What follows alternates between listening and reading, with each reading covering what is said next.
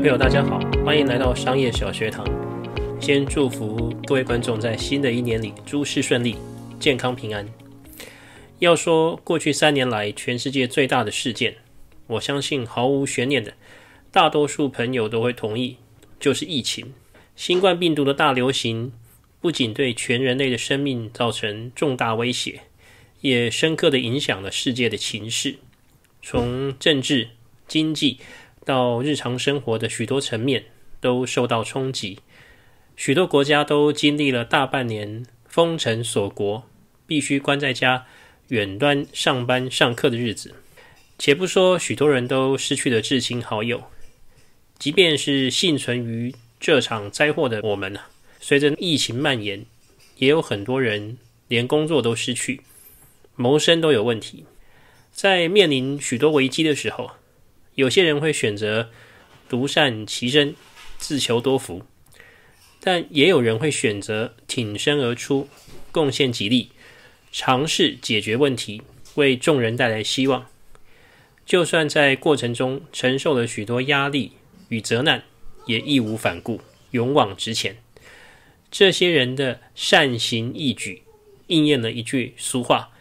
并不是只有穿着紧身衣、戴着面具与披风的，才叫做超级英雄。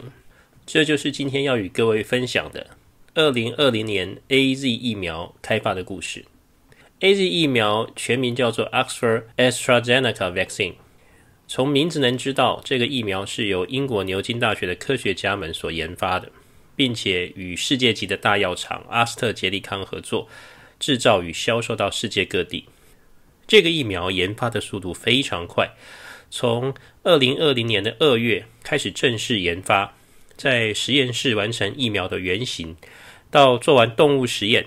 再到展开第一期人体临床实验，仅仅花了六十多天。随后又在七个月内完成了二三期临床实验，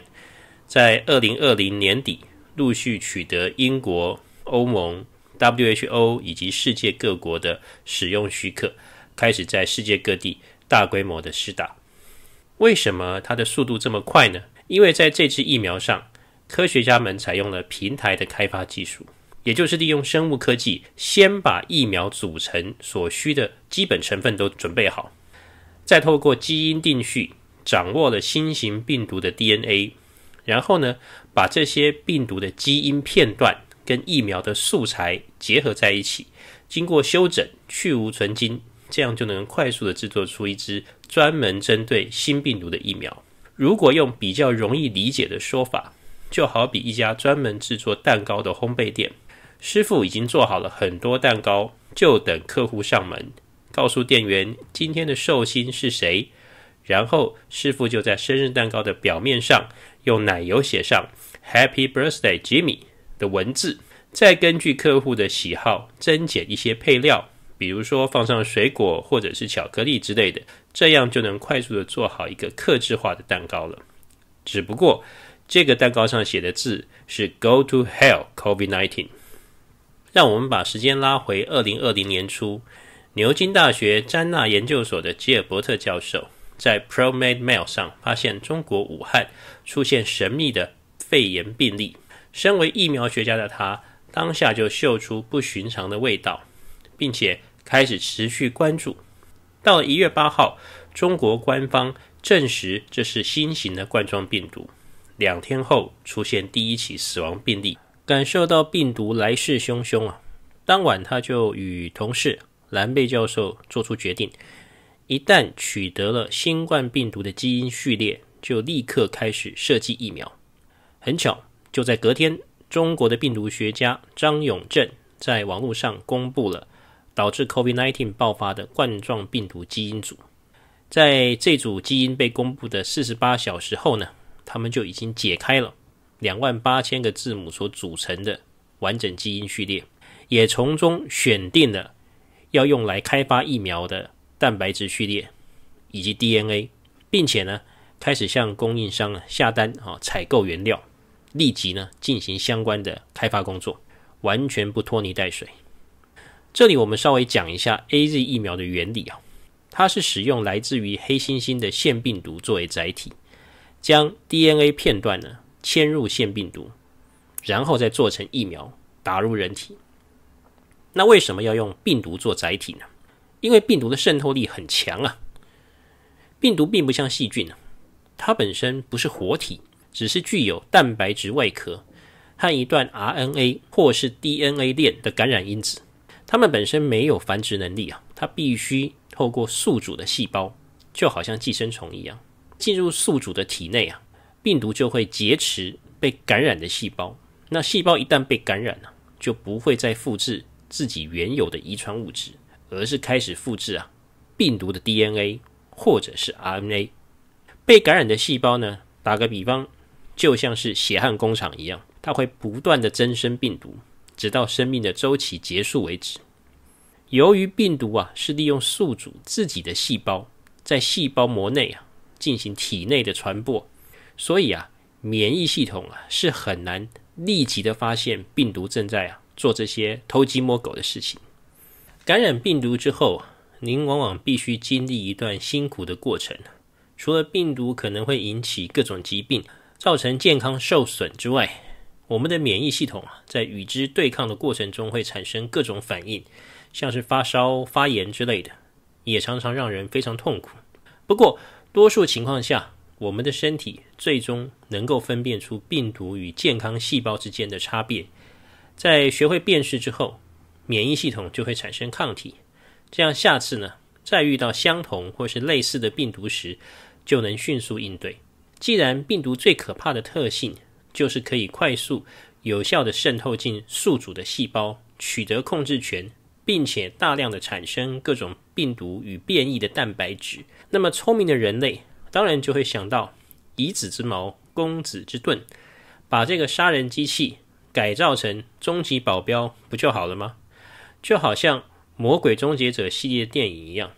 第一集里面可怕的机器人杀手，到了第二集却转身变成最忠心的保镖。其实机器人的功能完全一致，差别只在于 CPU 被改造过了，从追杀人类变成保护人类。那么到底要如何让细胞产生病毒的蛋白质呢？细胞啊，打个比方，就像厨房一样，遵守着主厨的指令来做菜。主厨呢，就是我们的 DNA，它记得身体里面呢所有的细胞组成。那主厨会根据不同的需求呢，写出一道一道的食谱。这个食谱就是 mRNA，接着呢，细胞的这个厨房啊，就会依照食谱去烹饪出一道一道的料理，最后的这些料理呢，就是各自功能属性不同的蛋白质。那经过改造的腺病毒啊，首先科学家会把它复制的功能给拿掉，让它不能够繁殖。其次呢，会放进一段新冠病毒的 DNA，只是一小段呢，不用担心。然后呢，当这个人工病毒啊进入人体细胞之后，它就会把这一小段的 DNA 片段呢给释出。那这个 DNA 片段呢进入了细胞核之后，就会转录为 mRNA 啊，也就是变成食谱。mRNA 呢会从细胞核里面跑出来，在细胞液里面呢制造新冠病毒的棘突蛋白以及其他相关的蛋白分子。那这是什么东西呢？就是大家在那个显微镜底下会看到哈，新冠病毒它不是表面会有一根一根尖尖刺刺的那个结构吗？那个就是所谓的棘蛋白。所以接下来会发生的事情，您一定可以想象得到，就是这些看似病毒的入侵者出现在我们的身体里面的时候，免疫系统一定会警铃大作。发现，哎呦，怎么这么多的外来入侵者出现了？一定要想尽办法来处理他们。所以，像我们的 B 细胞啊，就会开始去记住这些蛋白质的特性啊，产生抗体。另外一方面呢，T 细胞则会试着去杀死这些入侵者。所以呢，即便这些棘蛋白啊，对人体并不会造成直接的伤害，因为它们其实只是新冠病毒的一小段蛋白质而已。但是呢，注射疫苗之后会产生的这些不舒服的感觉，其实是我们的免疫系统正在运作啊，他们正在试着去杀死这些看起来像是病毒的东西。然后呢，在这过程中也记住他们的特色，为下一次真正的入侵呢、先做好演习的准备。老实说，这并不是一个全新的技术啊，在新冠疫苗的开发之前，其实科学家们已经用腺病毒载体啊，开发出了伊波拉病毒。还有中东呼吸道症候群哦，就是 MERS 这些疾病的疫苗。因此呢，这其实可以算是一个相对安全而且成熟的疫苗开发技术。不过，就算是这样啊，在资金的部分啊，仍然是所费不貲啊。简单来说，可以分成四个阶段。第一个阶段就是设计，还有进行各种临床前的实验。第二个阶段呢，就是要制作还有测试起始的原料。第三呢，就是用这些原料啊，制造。临床实验用的疫苗，并且进行临床实验。第四，等通过了临床实验之后呢，就可以进入大规模的制造还有施打的一个阶段。每一个阶段所需要的资金呢、啊，它的规模大概是前一个阶段的十倍，就至少加个零呢。打个比方啊，如果在实验室里面设计一款全新的疫苗，所需要的资金是百万美元当单位的话。那么到了第四个阶段，也就是大规模制造与施打的时候，所要花费的资金呢，基本上是以十亿美金做单位。那你可以想象啊，这个寻常的学术机构也好，甚至是比较小的国家也好，根本就不可能啊，独立的去研发生产疫苗。吉尔伯特教授呢，在完成了疫苗的设计之后呢，立刻前往同样在牛津大学内的临床生物制造机构啊，去找他的同事 Catherine Green 哈格林教授讨论开发新冠疫苗的一个可行性。那这个中心呢，是在牛津大学内哈，专门为他们的实验机构啊，去实际上来制造疫苗的一个机构。你可以把它想成是在校园里面的一家新创公司，专门为他的各个实验室来服务。那他们也能够生产完全合乎医疗规范的疫苗。不过这些都是小规模的生产，仅供实验用途。格林教授与临床生物制造机构的这些研究员们，他们制造疫苗的意愿啊，跟吉尔伯特教授是一样的强烈。但是他们所有人也都很清楚啊，在疫苗的开发与生产制造上面，资金仍然是不可或缺的重要项目。因此呢，早在一月份，吉尔伯特教授就向当时的流行病预防创新联盟啊。提出了经费的一个申请，希望他们可以赞助用腺病毒载体来开发新冠疫苗的相关研究工作。可惜呢，在那个当下，联盟的成员向他表示啊，他们比较有意愿赞助 mRNA 疫苗的研发，因为他们认为这类疫苗的速度啊会比较快一点。所以很可惜没有在第一时间同意吉尔伯特教授他们的申请。不过研究团队呢并不气馁哈。他们也试图从其他的管道、其他的赞助商或者是赞助单位去寻找任何可用的资源。在二月份的时候呢，吉尔伯特教授也向英国的研发与创新联盟提出了新冠疫苗研发的申请，一口气就申请了两百万英镑的经费。那与此同时呢，他们并没有坐在那边呢，等待经费下来再开始进行工作，而是呢，即便不知道钱在哪里啊，也不管。因为该做的事情是一刻也不能耽误，所以呢，采购疫苗原料的就去采购，开始研发的呢就继续做研发，生产制造的呢就继续做，所有的人呢都没有停下他们的脚步，即便他们都不确定到底能不能拿到钱，甚至连牛津大学在那个时候都跳下来帮助吉尔伯特教授还有他的团队。大学说，在你们这个阶段，如果到最后真的申请不到经费的话，大学会想办法帮忙出这笔钱。可以说呢，所有的人在那个时候呢，都是为了一个崇高的目标，就是无论如何都要先把疫苗给做出来再说。在整个二三月份呢，所有相关的工作可以说是如火如荼的在进行了。虽然根本就没有钱了，但是大家能够做的事情都先想办法去做。一方面呢，在实验室里面先把动物实验用的疫苗啊给准备好。另外一方面呢，吉尔伯特教授也在从各式各样的管道去寻求资金的挹注。虽然第一次向流行病预防创新联盟的提案并没有通过，但他也没有气馁，持续的去申请。另外一方面呢，他也不断的向英国政府来表达新冠病毒蔓延的潜在威胁，以及呢政府需要立刻的拿出因应对策的急迫性。他向英国政府所属的英国。研发与创新联盟提出了两百万英镑的资金申请，在二三月份的时候呢，都一直在跑这些啊繁琐的行政流程。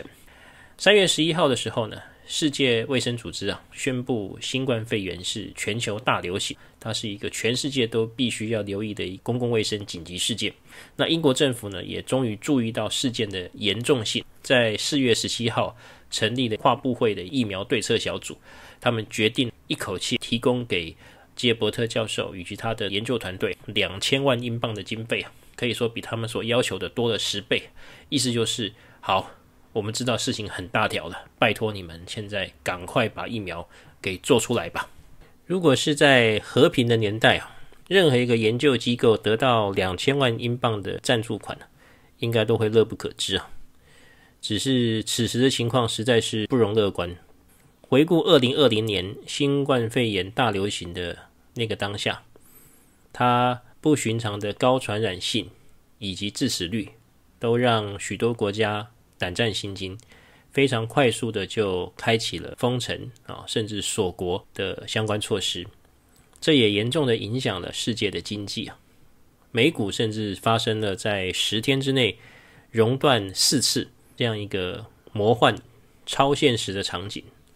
我们可能以前做梦都不曾想象到的事情，都在现实世界里面发生。那这样大的一赞助金呢，其实也就代表着非常沉重的压力。研究团队他们背负的其实是整个世界的命运啊。第一个，他们自己手上当时其实资源很有限；再来是，就算疫苗做出来，恐怕也赚不了什么钱，因为他们是学术单位。其次呢，如果拿了钱又做不出来，吼，那大概免不了要被各方责难。那自己的学术生涯、学术名声呢，甚至也可能毁于一旦。